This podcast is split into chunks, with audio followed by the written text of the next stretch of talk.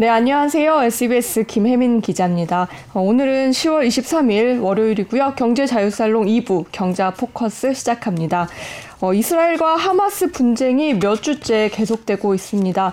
언제쯤 끝날지 그리고 어떤 양상으로 바뀌고 있는지 저희가 전문가 모시고 얘기 좀 나눠보려고 합니다. 그리고 또 북한은 이 전쟁을 이 분쟁을 어떻게 바라보고 있는지도 한번 같이 여쭤보겠습니다. 저희 모신 분 양욱 아산 정책연구원의 연구위원님 나오셨습니다. 안녕하세요. 네, 안녕하십니까. 네, 아유 워낙 유명하시고 아이고, 조회수도 잘 나와서 저희가 예. 모시기 어려웠습니다. 아이고, 네, 아이고. 너무 예. 감사드리고요. 아, 저희 가 방송 들어가기 전에 28 전쟁 그리고 아 28과 전쟁에 대해서 좀 용어를 아, 예, 수정했으면 예, 좋겠다라고 예, 예. 말씀을 해주셨는데 통상 우리가 이제 언론이나 이러면서 28 음. 전쟁이라고 얘기를 하는데 어, 사실 팔레스타인 전체가 대상이라고 볼 수 없고 하마스와 이스라엘 간의 어, 싸움으로 볼 수 있습니다. 어, 해외에서는 아, 이스라엘이 하마스 워라고 해서 음. 전쟁이라고 표현합니다만은 어, 대한민국에서는 어, 사실 이제 하마스가 뭐 국가 단체나 이런 걸 보기도 어렵고 네. 그래서 이것을 좀 분쟁이라고 낮춰 부르는 성향이 있습니다만은 어, 사실은 어, 우- 전쟁의 정의가 이제 국가 간의 국가끼리의 싸움뿐만 아니라 사실은 어떤 어, 정치적인 entity 그러니까 네. 권력을 원하는 집단들의 집단들도 어, 주체가 될 수 있기 때문에 뭐 사실 전쟁이라고 부를 여지도 있고요. 그다음에 어, 이 전통적으로 사망자가 천 명이 넘어가면은 네. 이제 이거를 전쟁이라고 얘기를 합니다. 아, 그렇군요. 그래서 뭐 사실 뭐 전쟁의 criteria의 국제적인 그 기준에 들어가 기는 한다. 그래서 뭐 우리는 뭐 기본적으로는 하여튼 국내에서는 이스라엘 하마스 분쟁이라고 부르는 것이 정부의 방침에 맞고 혹은 이스라엘 하마스 전쟁 정도로 부르는 것도 어, 저는 타당하다고 생각합니다. 대신 이팔은 아니다. 예, 팔레스타인 전체라고 얘기하기는 왜냐하면 그렇다면 지금 이거 이해가 굉장히 중요한 게 네. 가자 지구에 하마스랑 싸우는 거지 지금 이 서안 웨스트뱅크 서안 지구의 파타 정부하고 싸우는 게 아니거든요. 네, 그렇죠. 그러니까 이팔이라고 표현하는 것이 좀 맞지 않, 네, 않는 것이 아니라 팔레스타인의 무장 정파 하마스와 싸우는 거죠. 예. 네, 요즘에 기사를 보면요, 아 이제 조금씩 피곤해지긴 합니다. 예. 뭐 공중전을 계속 한다고 아, 하고 있다가 지상전에 이스라엘이 뭐 들어간다, 만다, 예. 하. 그이 기사만 지금 몇 주째 나오고 있어요. 예. 어, 이제 막 뭐 지상전에 돌입한다라고 하던데 실제로 정말 이스라엘이 지상전에 돌입을 할까요? 30년 전을 한번 생각해 보시면 돼요. 네. 30여 년 전에 이제 1991년도 걸프전이라는 음. 게 처음 생겼을 때 아니 미군이 들어가질 않아요 지상군이. 네. 음. 예. 그래서 아 이거 정말 전쟁하는 거냐? 한 거의 40일까지는 공, 공습만 했죠, 그렇죠? 네. 그 왜 그러냐면 지상군의 피해를 줄이려고 하는 겁니다. 음. 마찬가지로 지금 이스라, 이스라엘이 지금 이 상태에서 네. 어, 그냥 들어가는 거는 사실 자살행위거든요. 음. 그래서 최대한 유리한 여건을 조성해 놓고 들어가야 된다. 왜냐하면 지금 이 전쟁의 본질은요. 어, 하마스가 이스라엘에게 자기 가자 지역으로 들어오라고 초- 초대를 한 겁니다. 네. 무슨 말인가 하니 너무 들어와서 어, 이스라엘 민간인들 학살하고 인질 끌어가고 하는 거는 자 들어와라. 들어와서 인질 찾아가라. 가- 이거를 보여주는 거고 결국 뭐냐면 들어와서 파괴와 살상을 최대한 하는 모습을 국제사회에 보여주겠다는 게 하마스의 목적이라고 볼 수 있거든요. 이스라엘도 그렇게 하는 모습을 보여주려고 하는 건가요? 아니죠. 이스라엘 같은 경우는 사실은 이제 그게 좀 힘들 겁니다. 네. 왜냐하면 기본적으로 국민들이 분노에 끌어오르겠죠. 그렇죠. 그래서 그걸 달래기 위해서는 당연히 어, 하마스에 대해 대가를 치러야 되는데 또 국제사회에서는 야, 이거 전쟁 길게 끌고 가지 마라. 민간인 많이 죽이지 마라. 그러면서 사실 많은 나라들이 어, 강하게 얘기를 하고 있어요. 네. 어, 어떻게 보면 이스라엘 최대 후원국이라고 할 수 있는 미국조차도 네. 자, 이스라엘의 작전은 인정을 하지만 하지만 그렇다고 해서 민간인들을 어, 마구 살상하는 이런 것은 어, 피해라. 네. 음. 라는 메시지를 굉장히 강하게 보내고 있어요. 결국 이스라엘도 어느 정도는 그러한 쪽에 따라갈 수밖에 없다. 왜냐하면 이 전쟁 자체가 어떻게 보면은 음. 어, 국제사회의 인지를 조작하기 위한 하마스의 어, 어떤 그런 어찌 보면 자살 공격과 같은 거죠. 네. 왜 자살 공격이라고 그러냐면 자기들의 지금 점령 휘하에 있는 가자에 있는 주민들을 희생시켜서라도 어, 이- 이스라엘이 나쁜 존재라는 걸 국제사회에 알리겠다라고 얘기를 하는 것이고요. 어, 이스라엘 입장에서는 그래서 그런 것들을 차단하면서 그래서 소위 그래도 최소한 우리 국제법에 따라서 교전하고 있다라는 그런 어떤 외양을 만들면서도 네. 어쨌거나 하마스를 포함한 어, 그런 대상들에게 어, 최대한 복수를 하는 것이 이스라엘의 어, 목표가 될 것이다. 네. 결국 그 결론적으로 한마디로 말씀드리면 지상전 반드시 한다. 한다. 반드시 한다. 네. 근데 다만 그 규모가 우리가 생각하는 것처럼 무슨 뭐 2차 세계대전 뭐, 뭐 스탈린그라드 전투하면서 막 뒤엉켜서 싸우는 이런 거 안 한다는 겁니다. 네. 왜냐하면 지금 이 현대전의 교훈은 뭐냐면요. 시가지 아무 생각 없이 들어갔다가는 다 전멸한다는 겁니다. 음. 어, 이거는 사실은 우리 당장 눈에서 본 게 있죠. 2022년에 시작된 우크라이나 전쟁 러시아 때 전쟁, 네. 러시아가 아, 막 밀고 들어갔다가 어, 우리는 어, 굉장히 그 러시아의 원래 그 교리 자체가 종심 전투 교위라고 그래서 깊숙이 하여튼 치고 들어갑니다. 음. 충격을 주는 건데 그렇게 들어갔다가 어, 이 매복에 걸려가지고 다들 엄청난 커다란 피해를 보고 결국은 키이우 공략을 그래서 실패를 한 거거든요. 네. 어, 그래서 그런 현대전의 교훈이 멀쩡하게 있기 때문에 그것뿐만 아니에요. 뭐 미국이 이전에 이제 이라크에서 전쟁할 때이 소위 코인 그러니까 대게릴라 작전을 할 그때도 그랬고. 네. 어? 그다음에 뭐 우리 유명하지만 뭐 시리아에서 IS들하고 이렇게 뭐뭐 시리아 정부군 기타 뭐 다른 세력들과 막 이렇게 엉 뒤엉켜서 싸우는 시가전도 굉장히 치열하고요. 그래서 이게 교훈은 뭐냐면 시가 함부로 들어가는 거 아니다. 아, 그렇군요. 확실하게 준비가 네. 되고 된 상태로 들어가야 되고 아마도 소수의 병력만을 보낼 것이라고 음. 봅니다. 어, 이미 이스라엘은요 2021년에 이스라엘 하마스 분쟁에서 이때 어, 소수의 다영역 작전 부대 어, 르바임 부대라고 부르죠. 르바임. 네. 르바임이 이제 뭐냐면 성경에 나오는 이제 거인인데 음. 근데 뭐 이걸 뭐 하여튼 국내에서 유령이라고 뭐 번역하기도 하는데 소위 98 유령 부대라고 하는 어, 그 다영역 작전 부대라는 것을 만들었는데 이게 뭐냐 하면 그 뭐 조금 치면 어떤 여러 가지 그냥 기본적으로 보병 부대일 텐데 여기에 보병만 있는 게 아니라 이 도심지나 이런 거 보면 지하도 터널 같은 거 많죠, 그렇죠? 그러니까 그거 전문으로 하는 공병 부대. 그 다음에 어, 그렇게 이제 막 무인 에, 차량 왜냐면 희생이 되면 안 되니까 무인 로봇 같은 걸 보내서 하는 정찰조. 그 다음에 심지어는 여기에 심리전 하는 부대도 따라 붙고요. 그리고 전투기까지 한 편, 편, 편, 편 조로 만들어줍니다. 네. 그렇게 해서 입체적인 작전에서 최소한의 희생으로 적의 에, 최대한의 에, 그 뭐라 그럴까 파괴를 할 수 있는 네. 그런 작전을 이미 2000년 수행을 했어요. 아, 그러니까 그? 작전을 위한 여건을 조성하는 단계에서 어, 공습과 여러 가지 임무들이 이루어지고 있다. 그래서 음. 어느 정도 여건 조성이 완료됐다라고 판단한다면 아마도 그 부대를 투입하면서 어, 최종적인 목표를 어, 제거해 음. 나갈 것이다. 어, 이렇게 예측합니다. 그런데 최근에 어, 몇 가지 사고를 보면 뭐 가자 병원을 공습해서 수백 명이 죽었잖아요. 죽거나 다쳤는데 예. 뭐 이런 나중에 발표한 걸 보면 음, 하마스는 오발이라고 해명을 했어요. 예. 근데 요즘 같은 현대에 이런 네. 오폭이나 오발 같은 사고가 과연 일어날 수 있는 건지 아니면 하마스가 갖고 있는 병력이 어, 좀 수준이 떨어지기 때문인지 그게 궁금합니다. 뭐 일단은 하마스의 무기 자체가 불량하기 때문에 아, 어떻게 보면 네. 자기네들의 그 있는 것을 긁어 모아 가지고 만든 형태의 로켓탄이기 때문에 네. 그것이 결국 오발됐다라고 얘기할 수가 있는 것이고요. 근데 저 사실 저게 오발인지도 우리가 확실히 알 수가 없는 거죠. 음. 그렇죠. 러니까 어, 민간인 지역에 떨궈 놓은 다음에 이거 이스라엘이 했다라고 어, 미루려고 아마 아. 그렇게 행동했을 가능성도 저는 충분히 있다고 보거든요. 하마스의 습성을 봐서는. 근데 이제 그게 운 나쁘게도 이제 전부 뭐 사진 찍히고 감청되고 이제 증거를 이스라엘군이 들이미니까 아 우리 실수였다라고 빠지는 것이 아닌가. 물론 현대전에서 오폭은 생깁니다. 그러니까 심지어는 정밀 무기를 가진 쪽도 이쪽이 아군이라는 표시를 제대로 안 해주거나 뭐 혹은 상대방이 GPS 제밍 같은 걸 통해 가지고 해서 위치를 교란해 가지고 엉뚱한 것을 떨어지게 한다거나 이렇게 해서 하는 오폭은 충분히 일어날 수 있다. 그래서 현대에서 굉장히 중요한 것이 GPS 정보 그다음에 아군 정보 이런 네. 것들을 굉장히 어, 보내면서 보호하려고 많이 하죠. 그래서 그 능력이 있는 군대가 아, 진짜 강한 군대다 이렇게 말씀드릴 수가 있습니다. 음, 그렇군요. 우크라이나 전쟁도 예상보다 굉장히 장기전이 지금 돼가고 있잖아요. 지금 사실 국민, 우리나라 국민들이나 시청자들이 제일 궁금한 거는 어, 이번 그 이스라엘과 하마스의 분쟁도 장기전이 될 건지 아니면 좀 금방 끝날 건지 그래서 장기전의. 음. 기준을 뭘로 봐야 될까 좀 어, 고민스럽긴 합니다만은 기본적으로 이스라엘 군의 목표는 어, 이뭐 역습 단계든 혹은 반격 단계든 제일 중요한 것은 전쟁을 길게 끌고 가지 않는다는 것이 그래요. 원래 이스라엘 군의 교리입니다.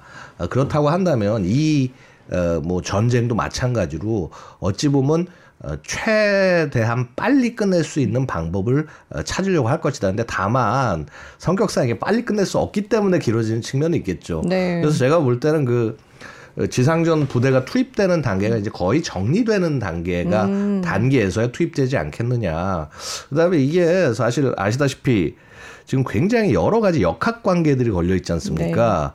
네. 어, 뭐 지금 사우디하고 원래 이스라엘하고 음. 뭐 수교를 눈앞에 뭐 수교 뭐 관계 회복을 눈앞에 두고 있다가 이 사건이 난 거고요. 사실은 결국은 누가 가장 최대 이익을 보느냐라는 관점에서 야 이거 하마스도 하마스지만 여기 뒤에 이란이 있다. 음. 뭐 혹은 약간 러시아가 이것을 전반적으로 어, 뒤에서 조율을 했다. 뭐 이런 의견들까지 나오는데요. 이 말은 뭐냐 하면 서방 입장에서는 이 정리는 빨리 전, 정리돼야 되는 전, 전쟁이라는 겁니다. 그래서 그런 압박이 이스라엘에게 굉장히 강하게 가해질 것이고요. 결국 어느 정도 어, 이 정도면 어, 뭐 보복이 됐다. 네. 그다음에 어떤 전반적인 어, 예, 이 정도면은 정치적인 승리를 거뒀다고 얘기할 수 있겠다 라는 성과가 나올 때쯤 되면은 이스라엘도 이것을 어, 정리할 수 있지 않을까. 음. 어, 일단 이렇게 생각을 합니다. 그래서 통상 보통 이스라엘 여태까지 전쟁할 때 보면은 웬만하면은 2개월을 안 넘어가요. 어. 못 넘어가요. 근데 네. 어, 지금 성격 같은 경우는 이게 좀 약간 어, 이 민간인이 무슨 뭐 거의 뭐 1,500명 이상 죽고 이런 게 잘 없거든요. 그렇죠. 1,000명 이상 죽은 과거 뭐 4차 중동 전, 전쟁까지 다 뒤져봐도 뭐 처음에 이제 1차 때 좀 희생이 커긴 했습니다만 네. 또 어쨌거나 이렇게 민간인만 골라가지고 대부분 사망한 경우가 없고 소위 이제 이스라엘판 9.11 테러에 가까운 공격이었기 때문에 네. 당연히 피해 보복을 외치는 내부의 목소리는 굉장히 높을 것이고요. 그래서 뭐 2개월보다는 훨씬 더 길어질 수는 있겠다. 근데 이것이 무슨 2년, 3년 갈 이럴 정도의 것은 아니지 않겠나. 아마 그렇게 하기 전에 수많은 어, 서방 국가들이 이스라엘 뜯어 말리지 않을까 이렇게 그렇군요. 생각이 됩니다. 네. 병력상 비교를 하면 객관적으로 이스라엘이 훨씬 우위에 있잖아요. 병력이라고 부를 수가 없죠 사실 하마스는 아, 네. 그렇죠? 그러니까 알까심 여단이라는 데가 이제 그게 에, 소위 이제 무장 세력 어, 전투력이라고 얘기를 하는데 네. 한뭐만 삼천 명 정도 되나 하여튼 만명 좀 넘는 정도 수준이고 사실은 뭐 이스라엘군에게 또 뭐 상대가 될 수 없는 것이 지금 이번 전쟁을 위해서 이스라엘군이 이스라엘이 그 예비 예비역 동원 명령을 내렸는데 30만 명을 아, 그래요? 동원 명령을 내렸어요. 예비군만 그러니까 물론 이제 30. 그게 다 투입되는 건 아니겠지만은 네. 어, 그만큼 그만큼 이스라엘이 굉장히 이 상황을 심각하게 보고 전 국민들이 들의 힘을 모으겠다라고 얘기를 하는 것이고요. 또 이제 이스라엘하고 또 어, 다른 나라들과 차이가 있습니다. 그러니까 우리도 그걸 못 쫓아가요. 뭐냐면 이스라엘은 예비역이 전쟁하는 나라입니다. 그래요. 예, 그러니까 이게 사람들이 좀 저거 하시는 게 기본적으로 우리는 뭐 이렇게 군 생활하고 뭐한뭐 지금 2년 아 지금은 이제 한 뭐 1년 8개월 군생 군복무 하고 그다음에 뭐 예비군 부를 때까지 한 8년 동안 예비군 부를 때까지만 어 군복무를 한다라고 생각을 네. 하, 잖아요 이게 사실상 그렇고 싸우는 주력은 현역이죠. 그렇죠? 그렇죠. 근데 다릅니다. 이스라엘은 현역은 국경 지역이나 이런 데서 막고 일단 막는 사이에 전 국민들이 다 예비군으로 바뀌어서 현장 나가서 싸운다. 아. 이게 이스라엘의 국방 형태. 그러니까 이게 어떻게 보면 굉장히 이스라엘이라는 나라가 불쌍한 나라인 겁니다. 그러니까 모든 국민이 자기 생계를 던져놓고 나가지 않으면 나라를 지킬 수 없다라는 절박함을 이미 태어날 때부터 모든 국민들이 다 공유를 하는 거예요. 네. 당연히 받아들이는 겁니다. 그거를. 그래서 어, 다르죠. 그렇군요. 어, 예, 예. 지금 거기도 우리나라처럼 징집이 되나요? 당연히 징집이죠. 거기, 네. 고등학교 졸업하면 다 그냥 거의 갑니다. 그렇군요. 고등학교 졸업해서 거의 다 가서 그 중에서 제일 괜찮은 친구들을 뽑아서 장교로 만들고 부사관으로 만들고 음. 그래서 그만큼 자원들이 굉장히 좋죠. 그다음에 네. 뭐 특히 정보 부대 같은 거는 다들 못 가서 안 다닙니다. 왜냐하면 그 부대를 나오면 어 소위 실리콘밸리 취업이 되거든요. 아 그래요? 예. 어 그게 어떻게 가능하죠? 정보부대 출신들의 거기서 이제 굉장히 많은 참 첨단 소프트웨어 이런 걸 다루면서 능력이 있으니까 이 사람들이 또 많이 실리콘밸리로 가서 네. 창업을 많이 하고 굉장히 혁신적 IT 기업을 많이 만들었어요. 네. 그러니까 이제 어 우부대 출신이다 그러면 웬만하면 채용이 잘 되는 거죠. 와 한국에서 이 군대를 인식하는 모습과 굉장히 다르네요. 그쵸. 완전히 다른 것이고, 근데 이제 이게 어떤 면에서는 이제 저처럼 이제 군사 쪽을 이렇게 연구하는 사람 입장에서 야, 부러운 측면도 있는데 달리 생각하면 굉장히 불쌍한 겁니다. 저렇게 하지 않으면 나라가 버틸 수 없을 만큼 진짜 절박한 거예요. 그 벼랑 끝에 있, 있다라는 생각을 모든 국민들이 공유하기 때문에 저희가 가능하다는 음. 거죠. 그럼 예비군들도 만약에 나라에서 부르면 언제든 가겠다라는 마음의 준비가 다 돼 있다는 말씀이시죠? 그렇죠. 아, 그러니까 이번에 보면 뉴스 많이 못 보셨어요? 보면 해외에서 보면 있다가 음. 아, 나 무슨 어디 여행하고 있는데 우리 공격당했다 그래서 네. 돌아가고. 그러니까 사실은 이런 게 있어요. 그러니까 이게 되게 에, 예외의 경우가 이런 거죠. 사실 이제 이 전쟁 전에 네타냐후가 좀 약간 정치를 잘 못한다 이런 얘기들이 많았잖아요. 음. 네. 뭐, 뭐 사법 개혁 파동도 일어나고 뭐 소위 이스라엘 정치가 내부 정치가 이제 소위 엑스판이었는데 예. 음. 네. 근데 근데 이제 이 그러다 보니까 심지어 이제 국민들 사이에서도 야 이게 무슨 우리가 원하는 이스라엘이 아니야. 음. 아, 이러면 전쟁 나면 나 안 갈 거야. 음. 거부할 거야. 이런 움직임까지 소리까지 나왔었다는 음. 거죠. 근데 막상 이렇게 하마스에서 비차 이런 이런 음. 공격이 벌어지니까 모두 국민들이 지금 다 달라붙어가지고 또 싸우는 거죠. 그래서 네. 그런 부분들이 어, 어찌 보면 참 뭐 비극적인 측면도 분명히 음. 있다. 이게 우리가 부러워할 것이 아니라 어떻게 보면 야 저 정도로 안보 상황이 우리보다 또 더 열악한 나라가 네. 있구나. 라고 어찌 보면 생각해야 될 것이 아닌가. 음. 아, 한-. 네, 항상 전쟁에 대비할 준비가 돼 있다라고 말씀해 주셨고요. 어, 이번에 조금 주제를 넘어가 보겠습니다. 이제 하마스 얘기를 하면서 북한과 비교하는 내용의 기사들도 꽤 있는데요. 네. 이번에 하마스가 무더기 로켓포를 이제 발사했잖아요. 네. 이 모습이 북한과 비슷하다라는 네. 얘기가 나와요. 위원님 보시기에 어떠세요? 뭐 사실은 이게 기습하려고 하면 뭐 당연히 최대한 화력을 쏟아 부어서 음. 상대방을 거의 괴멸시킬 정도 쏟아 부어야 됩니다. 네. 어, 여태까지 하마스가 많이 쏴봐야 천발 정도의 로켓을 쏜 것이 이게 이제 2021년 때 쐈을 때 어, 천발 쐈고 어, 꽤 많이 쐈다 어, 얘기를 했는데 그거에 거의 한 다섯 배 여섯 배 쏜 거죠. 어. 어, 5천에서 6천 발 네. 정도 쐈으니까 그 말은 뭐냐면 사실은 뭐 하마스가 그렇게 뭐 돈이 넘쳐난 조직이 아니기 때문에 그 로켓탄 긁어모으느라고 굉장히 고생했겠구나. 일단 이 생각도 하나 들었고요. 그 다음에 뭐 사실은 이 어, 사- 의외로 그런 이 로켓탄에 의한 공격에 의해서 사람이 그렇게 많이 죽지가 않습니다. 아, 그러니까 어, 물론 그래요? 그러니까 피해를 입는 건 당연한데 근데 이제 뭐 예를 들어 탄도미사일 이런 거보다는 상대적으로 위력이 약한 거죠. 음. 어, 그리고 이제 물론 여기에 아이언돔이라고 하는 것도 이- 기능을 했고 뭐 어, 사실 뭐 아이언돔이 실패했다라는 얘기도 굉장히 많이 나옵니다만은요. 어, 사실과 다릅니다. 네. 그래요? 어떻게 그러니까 다른가요? 그러니까 일단 기본적으로 저는 아이언 돔 자체가 잘했다 이번에 기능했다.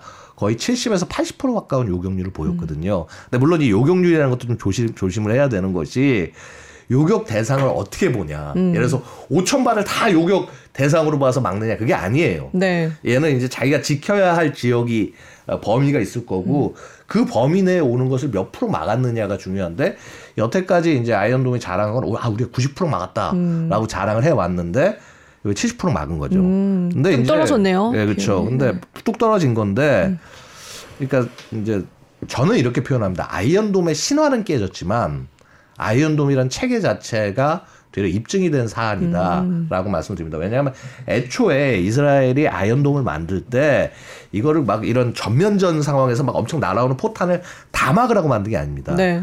그냥 뭐 하마스, 뭐 헤즈볼라가 보내는 간헐적인 로켓 공격을 막기 위해서 존재하는 거예요.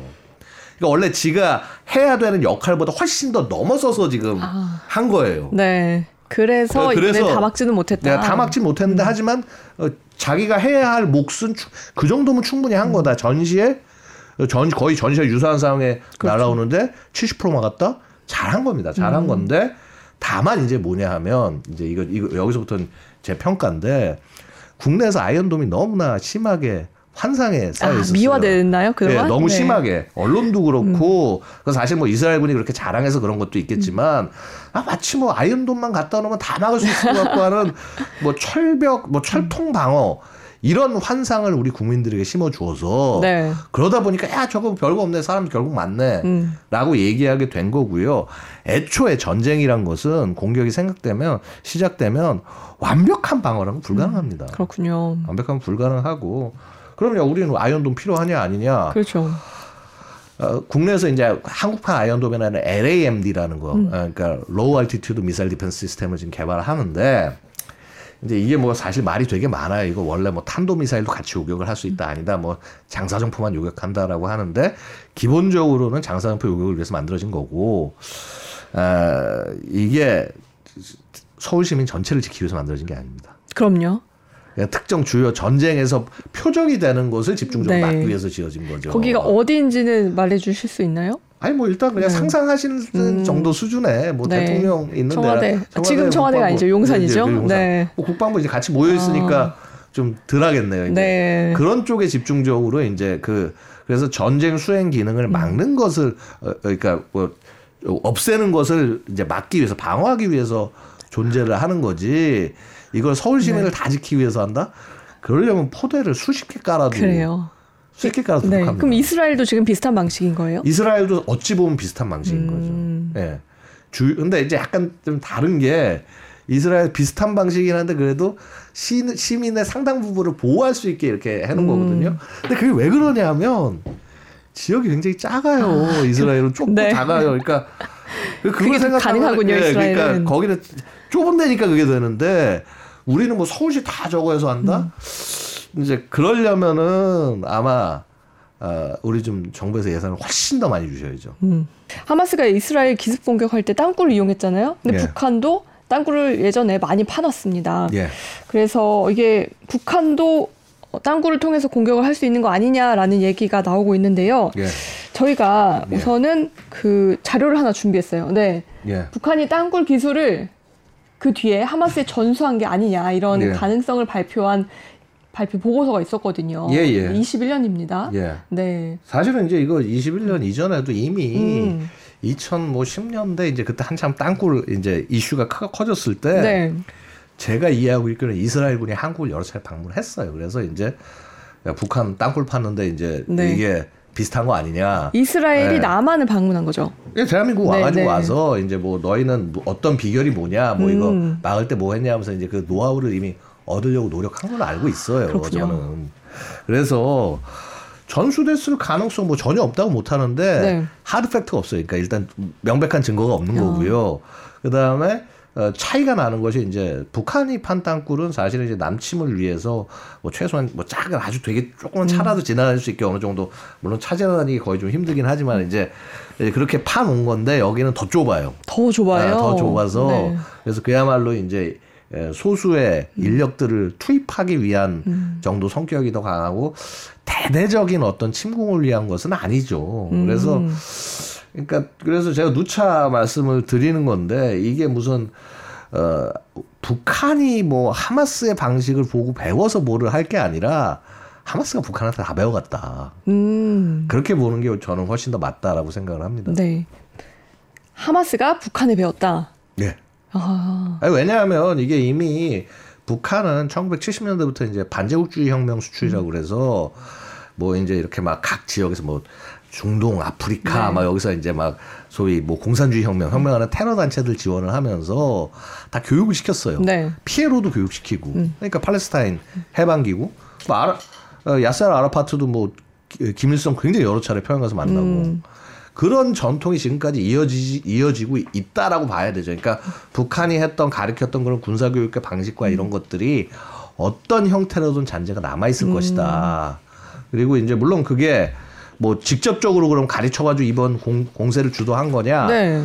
뭐 그거는 저는 잘 모르겠습니다. 음. 뭐 그런 증거는 아직까지 나오고 있지 않지만 네. 그런데 어쨌거나 모두스 오프랜드 그러니까 이 어떤 행동하는 방법 자체가 너무 범행 수법이 닮아 있다. 범행 수법이. 예, 예. 네. 양쪽이 닮아 있다. 그렇군요. 예. 근데 이 땅굴에 대해서 좀더 궁금한 게 있는데요. 예. 이게 과연 어, 북한에 꼭 기술을 배워야 할 수 있는 건가요? 그러니까 사실 지금 연구원님도 말씀하셨듯이 땅굴의 크기도 다르고 그냥 파면 어려움 없이 크게 기술이 필요 없는 어, 일인 것 같은데 아니 근데 그게 함부로 우리가 이렇게 얘기를 할 수가 없는 음. 것이요. 왜냐하면 이게 지형마다 다 틀리기 때문에 북한은 이제 우리 쪽 타고 들어오려면 이게 굉장히 다 안반이잖아. 엄청 단단한 안반. 그렇죠. 그거 이제 뭐 발판을 하든 뭘 하든 뚫고 나 뚫고 나와야 되는 음. 거고 뭐 제가 이쪽은 제가 직접 가봐 가서 뭐 참관한 적이 없어가지고 함부로 얘기 못 하겠는데 네. 집안의 성격이 틀릴 거예요. 음. 그래서 이제 그런 것들 자체가 어 나름 굉장히 중요하거든요. 이게 연약 집안에서는 어떻게 해야 될지, 뭐 혹은 네.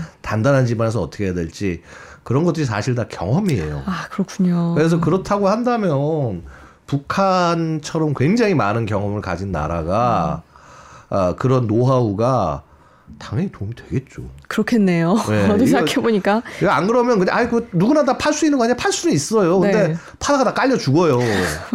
그러니까 노하우가 필요하다는 겁니다. 그 들키지 않는 능력 뭐 이런 것도 필요하겠죠. 들키지 않는 능력부터 해서 어떻게 네. 지지대를 받치고 뭐 하고 하면서 그런 디테일들 같은 것들이 이게 희생을 통해 가지고 그런 디테일이 나오는 거지 하루아침에 나오는 게 아니라는 거예요. 음, 북한도 깨달은 바가 있을 텐데 예. 우리도 하면 될까란 하면 되지 않을까라는 생각을 혹시라도 하게 될까봐 두렵거든요. 어 사실은 이게 우리한테는 함의가 굉장히 큽니다. 제가 네. 이제 그래서 이거 관련해 가지고 굉장히 뭐 신문사들도 많이 쓰고 그랬는데 그러니까 스마트, 스마트 펜스라고 그래서 음. 가자지구를 둘러싸고 있던 막 무인 감시망 네. 뭐저야 철벽의 벽이 다 안 뚫린다. 그게 그 감시체계가 완전 구멍이 음. 나서 뚫린 거 아니에요. 이게 뭐냐면 우리한테 시사점이 크다는 겁니다. 지금 아시다시피 대한민국 인구가 줄어들죠. 네. 그러니까 병력도 줄어들죠. 음. 그럼 어떻게 되냐면 병력이 한 2040년 이때 때 되면은 지금 우리가 50만 정도인데 음, 아마 35만, 32만 이렇게 줄을 거예요. 네. 10만 이상이 줄어듭니다. 네. 자, 그러면 이제 어떻게 하냐면 지금처럼 DMZ 그러니까 여기 저 어? 그 이 군사 분계선을 사단을 막 막 거의 열, 열, 열 개씩 박아가면서 이렇게 지키는 이런 방식이 불가능해요. 네. 자, 그래서 나온 게 뭐냐 하면 과학화 경계 시스템입니다. 음. 즉, 아, 이제 뭐 일일이 뭐 사람이 다 가서 막 내내 버티고 있고 이렇게, 어? 이 근무하는 그런 형식이 아니라 경계, 경계 작전하는 그런 형식이 아니라 어, 무인 센서 달아놓고 그렇게 해서 하고 있다. 이상 있으면 출동해가지고 해서 막는다. 그걸로 가겠다 라고 어, 얘기를 하고 있는 거예요. 네. 근데 그게 지금 이스라엘 방법 아닌가요? 그렇죠. 바로 이스라엘 방법이죠. 심지어는 그 과학화 경계 시스템도 상당 부분 초기에 설계하고 저거 할 때 이스라엘 시스템 참조를 많이 했어요. 아, 그래요. 원래 막 이스라엘 회사들이 한국에다가 장사하겠다고 들어와 가지고 와서 국내 대기업들한테 야 우리가 이런 아이디어가 있어 이거 같이 하자 들어오는데 국내 대기업 만- 만만치 않죠. 어 그렇게 만들었어? 이쯤 우리도 만들지. 그러면서 그냥 그냥 많이 네. 했어요. 그래서 그래서 아. 지금 이게 어, 동부전선 서부전선에 설치가 됐단 말이에요. 네. 근데 어 이 취약점이 드러난 거죠. 음. 이거는 북한 입장에서는 굉장히 중요한 전투 데이터입니다. 어? 야 이렇게 해서 하니까 그냥 뚫리네. 네. 무인 시스템 별거 없네. 그다음에 얘들이 차단해 들어온 걸 어떻게 어떻게 막으면 되겠네. 라면서 나름의 어, 그 전술과 교리가 지금 연구가 충분히 되고 있을 것이다. 음. 그리고 우리는 바로 이런 부분에 대응을 해서 어, 지금 소위 과학화 경계 이걸 안 할 수는 없지만 네. 하더라도 어떤 행태와 방법을 이스라엘 수준보다 상상할 수 정도로 굉장히 높은 수준으로 올려야 된다. 네. 이거를 아, 이게 아마도 우리 국방 과학계에 또 던져진 또 하나의 숙제가 아닌가 이렇게 말씀드리겠습니다. 음, 지금 병력은 계속 줄어들 예정이고요. 어쨌든 북한의 전력, 병력이 예. 하마스보다도 월등히 좋잖아요. 이런 예. 상황에서 사실 우려가 많이 되긴 하네요. 그렇죠. 뭐 기본적으로는 근데 이제 이거요. 뭐 지금 다그 얘기 다 하고 하마스의 뭐 장사정포 공격, 뭐 땅굴 들어오고 뭐 들어오고 막 말씀하시는데 그 그렇게 할 거예요. 전쟁 나면 당연히 하는데 우리는 걱정이 그런 정도 수준이 아니에요. 어떻게 보면 그런 면에서 우리가 이스라엘 국민들보다 훨씬 더 불쌍합니다. 네. 어떤 전쟁? 나면 핵 쏜다는 거예요 지금. 그렇죠. 아니 그러니까 이게 농담이 아니라 뭐냐면 작년에 김정은이가 어 무력 핵무력 정책법이라는 걸 던져놓고 나서 여기에 상상도 못할 얘기를 써놨어요. 그러니까 과거에 이제 핵 보유국법이라서 아 우리는 핵을 가진 나라고 뭐 핵을 함부로 안 쓰고 뭐 하고 하면서 우리 이렇게 평화롭게 쓰는 나라에 핵까지 권리가 있어 그러더니 갑자기 작년에 바꿔놓고 얘기하는 게 야 우리는 이 핵을 전쟁 억제라는 한 가지 사면에만 묶어놓을 수 없다. 즉 억제 이외에 실제 전쟁 나면 쓰겠다. 그래서 작년 자꾸 전술핵 북한이 노래를 부르는 게 그거예요. 그래서 야 어쨌거나 우리가 첨단 군사력 어? 어, 대한민국 상대 안 되니까 어? 그럼 핵으로 해서 전부 다 어, 초토화 시킨 다음에 그다음에 밀고 들어가 싸우겠다. 네. 이런 얘기를 하는 겁니다. 굉장히 무서운 얘기를 하고 있는 거고요. 근데 사실 이런 부분에 대해서 우리 국민들께서 상당 부분 어 그래 그냥 쟤네 따돌아 보지. 근데 문제는 뭐냐하면 이게 능력이 지금 점차 점차 실제화되고 있다는 거예요. 실체화. 이러다 보니까 어, 예를 들어서 이제 한미 양국의 지도자들이 말이 거세질 수밖에 없는 겁니다. 자, 어쨌거나 우리는 지금 스스로 핵을 보유를 못하니 미국이 어, 이 가진 핵으로 대한민국 지켜주는 게 어, 그게 지금 이제 소위 한미 어, 안보의 구도인데 네. 그러니까 와서 미국이 얘기하는 거예요. 미국, 미, 뭐 한미가 공동으로 얘기하는 겁니다. 야 전술핵도 핵이야. 그거 쓰는 순간 그냥 북한 지워버릴 거야. 이게 핵 전쟁만큼 이게 무서운 게 없는 거거든요. 그러니까 이- 쟤들이 굉장히 착각을 하는 게 북한 애들이 이거 핵이라고 쓸 수 있다라고 착각을 하고 있는 거예요 지금. 그래서 혹은 이걸 핵을 쓸 수 있다는 협박까지면 내가 상대방을 굴복시킬 수 있구나. 네. 이렇게 생각하는 거고 당연히 우리는 거기에 굴복하면 안 되기 안 되기 때문에 그거에 대한 대응책을 세워 나갈 수밖에 없는 거죠. 그래서 분명히 이런 부분에 대한 대응책 세우는 것도 굉장히 중요하지만 더 근본적으로 우리는 북한 생각할 때는 이 핵 문제 어떻게 해결해야 될 거냐.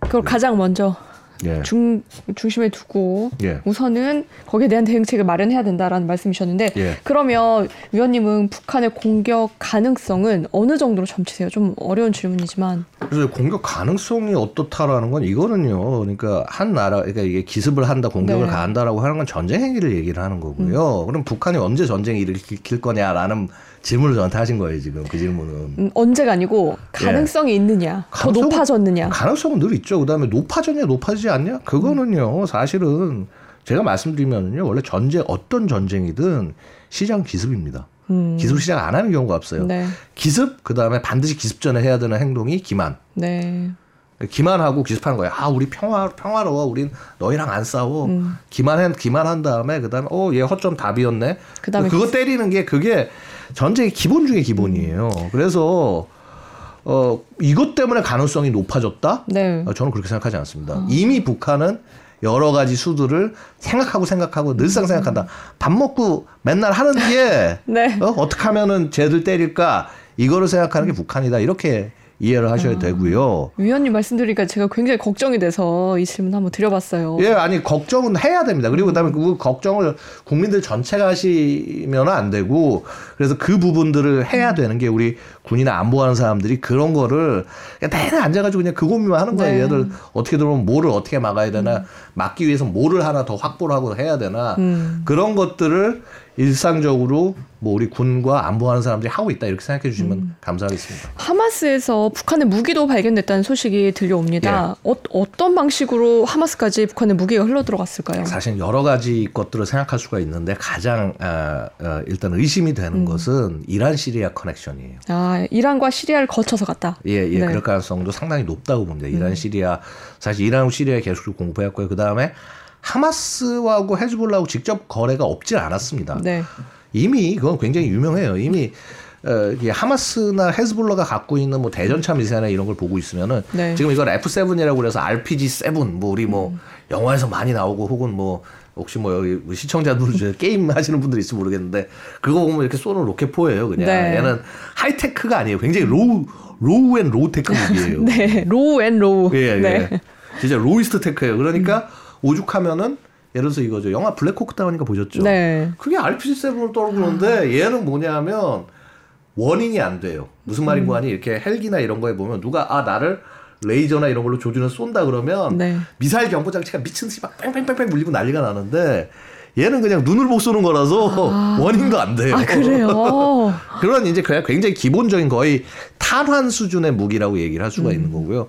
당연히 중동 지역에 많이 북한제 많이 펼쳐져 있다. 네. 이렇게 보셔야 되고 이외에도 조금 더 첨단인 뭐 음. 예를 들어서 뭐 그런 조준이 돼서 막 뭐 레이저 조준하는 그런 대전차 미사일 다 그런 것도 다 이미 넘어가 있다. 북한께. 북한께 네. 뭐, 뭐 소총 탄약 이런 것들 많이 넘어가 있기 때문에 그래서 이게 저는 전혀 새롭지 않고 그냥 네. 어, 그냥 갔구나 걔를 쓰는 게 쓰는 거 썼구나 뭐, 뭐 하마스가 하마스 했구나 뭐 이런 거죠. 네. 아, 이게 크게 뭐 이례적인 일이 아니다. 네, 저는 그렇게 뭐 보고 있습니다. 그동안에도 일어났고 예. 어, 생각보다도 많이 넘어갔을 수 있다라는 말씀이시네요. 네, 그렇죠. 네, 마지막으로 이 이번에 분쟁의 확대 가능성에 대해서만 조금 더 여쭤볼게요. 예. 음, 아까 뭐 두 달을 넘길 수 있다. 하지만 몇 년까지 가지 않을 거다라고 말씀해 주셨고 혹시 이 사태가 지금은 그 이 이스라엘과 하마스 뒤에 다른 나라들도 있잖아요. 뭐 미국이나 이란 이런 나라들 다른 나라들까지 옮겨갈 분쟁이 될 수 분쟁의 소지가 될 수 있을까요? 뭐 소지가 당연히 될 수 있죠. 음. 어떤 분쟁이든 시작이 되면, 그러니까 우리 분쟁의 방향을 예측할 수 없기 때문에 늘상 확전을 걱정하고, 네. 그래서 싸우면서도 어떻게 하면 확전을 하지 않을까에 대해서 고민들을 많이 하는 거죠. 네. 그거는 뭐 미국의 지도자나 이란의 지도자나 똑같을 겁니다. 네. 그래서, 뭐 일단 누차 말씀드렸듯이 여기서 전쟁이 확전이 된다라고 하는 것은 아 그러지 않아도 지금 유가 힘들어 죽겠는데. 그러니까요. 예? 계속 오르고 있죠. 저뭐저 차 기능 한번 늘려면 어야 이거 이거 가격 왜 이러지 이런데 네. 그 우리만 그런 거 아니거든요. 음. 결국 다 이 경제라든가 자국 경제나 이런 부분을 생각할 수밖에 없고 국제 네. 음. 경제를 생각할 수밖에 없고 결국 그런 맥락이라면 당연히 어, 미국 같은 경우는 이 전쟁을 확전되지 않게 하는 것, 딱 그냥 그 가자 안에서 음. 그것도 가자 북부에서만 딱 끝나게 하는 것, 이거를 굉장히 강하게 어, 이스라엘에게 얘기하고 그 다음에 네. 뭐 항모 전단 두 개 보낸 것도 마찬가지로 이란한테 딴 생각하지 마라. 음. 함부로 들어와서 확전 같은 거 이런 거할 생각을 말하고 경고를 하는 거다. 뭐 이렇게 보실 수 있겠습니다. 음. 네. 미국이 이제 얼마 있다 재선이 열립니다. 이것도 네. 요- 좀 영향이 있을까요? 어, 당연히 재선이 영향이 있겠죠. 이게 뭐냐면 어찌 보면 어, 이 바이든 정권의 중동 정책 실패의 한 단면일 수 있다라는 겁니다. 음. 네. 왜냐하면 바이든 정부 들어와서 저는 뭐 아프가니스탄 철수는 되게 잘한 거라고 보는데 그거는 뭐 중국하고 러시아만 이득을 보는 음. 거였고 근데 그러면서 사실 뭐냐면 기존의 순위 국가들에 대해서 사우디 뭐 UAE 이런 데 배치돼 있던 미사일 방어체를 다 뺐어요. 네. 그래서 야, 이거 미국이 어쩌려고 저러냐? 뭐 미중 패권 경쟁에 겉으로는 이제 뭐 집중하기 위해서 그렇게 한 것이다라고 얘기하는데 이거는 어, 그쪽에 있는 아랍 국가들 입장에서는 야 이거 좀 당황스러운데. 그러니까 어찌 보면 이 미 공화당 정권, 아, 미 민주당 정권이 갖고 있는 그 이 중동 지역에 대한 어떤 그런 편견, 아 저기 민주화 안 되고 되게 낮은 국가야 그런 것들이 어느 정도는 작용한 거라 한 측면이 분명히 있을 거다. 네. 그러니까 빈살만이 뭐 거의 뭐 바이든 사람 내정은 아니죠 거의. 그렇죠. 그래서 결국 예, 그런 것들이 이어진 일종의 결과일 수도 있다라고 네. 보고요. 아마도 그런 부분들이 어, 선거에서 어, 한 가지 정책으로 나, 나올 거다. 그 다음에 음. 분명히 우크라이나 관련해서 어, 러시아를 소진시킨다라고 하는 바이든의 전략도 굉장히 이, 이, 이 전략적으로는 굉장히 훌륭한데 이게 막상 그럼 미국 입장에서는 야 그럼 우리가 눈앞에 있는 어떤 이게 있냐 이득이나 이게 있냐 없거든요. 음. 네. 그 예전에도 보면은 누구야 아버지 부시 음. 전쟁 이겨놓고 결국 stupid is economy 그거 한방 한방에 졌잖아요. 그렇죠? 네. 그러니까 바보야 이게 문제는 경제야. 네, 그렇죠. 그래서 이제 그런 부분들이 늘상 이제 아, 아마도 어, 저거 할 것이다. 사실 미국민들 자체가 음. 네. 해외 전쟁에 관심이 없어. 그렇죠. 크게 네. 관심이 없죠. 해외 관심이 없어. 네. 그러니까 미국 정부나 그러니까 소위 전통적인 그런 이제 지도자들은 굉장히 관심이 음. 많고 이거를 유지하려고 하는데 그다음에 사실 굉장히 중요해요. 미국이 이렇게 활동을 하는 것 자체가 국제 질서가 유지되기 때문에 우리 입장에서는 굉장히 미국이 음. 관여해 주길 바라는데 사실 미 국내 정치는 또 그거하고 이반이 된 음. 거고 그게 사실은 지난번에 트럼프 현상이 있었던 네. 그런 어, 원인 중에 하나다. 이게 반복될 가능성 충분히 존재한다. 음. 물론 트럼프 본인이 뭐 직접 될지 안 될지는 잘 모르겠습니다만은 네. 어쨌거나 그런 반작용은 분명히 존재한다. 음. 말씀드리겠습니다. 네. 미국 경제에 그 영향을 미치지 않는 이상은 사실 국민들이 크게 관심이 없을 거다라고 네. 정리를 하면 될 것 같습니다. 어, 시간이 벌써 다 흘렀네요. 네. 오늘 질문을 저희가 많이 준비했는데 네. 너무 충실하고 재밌게 답변을 네. 해주셔서 시간 가는 줄 몰랐습니다. 아유, 감사합니다. 네, 여기까지 듣겠습니다. 네, 감사합니다. 감사합니다.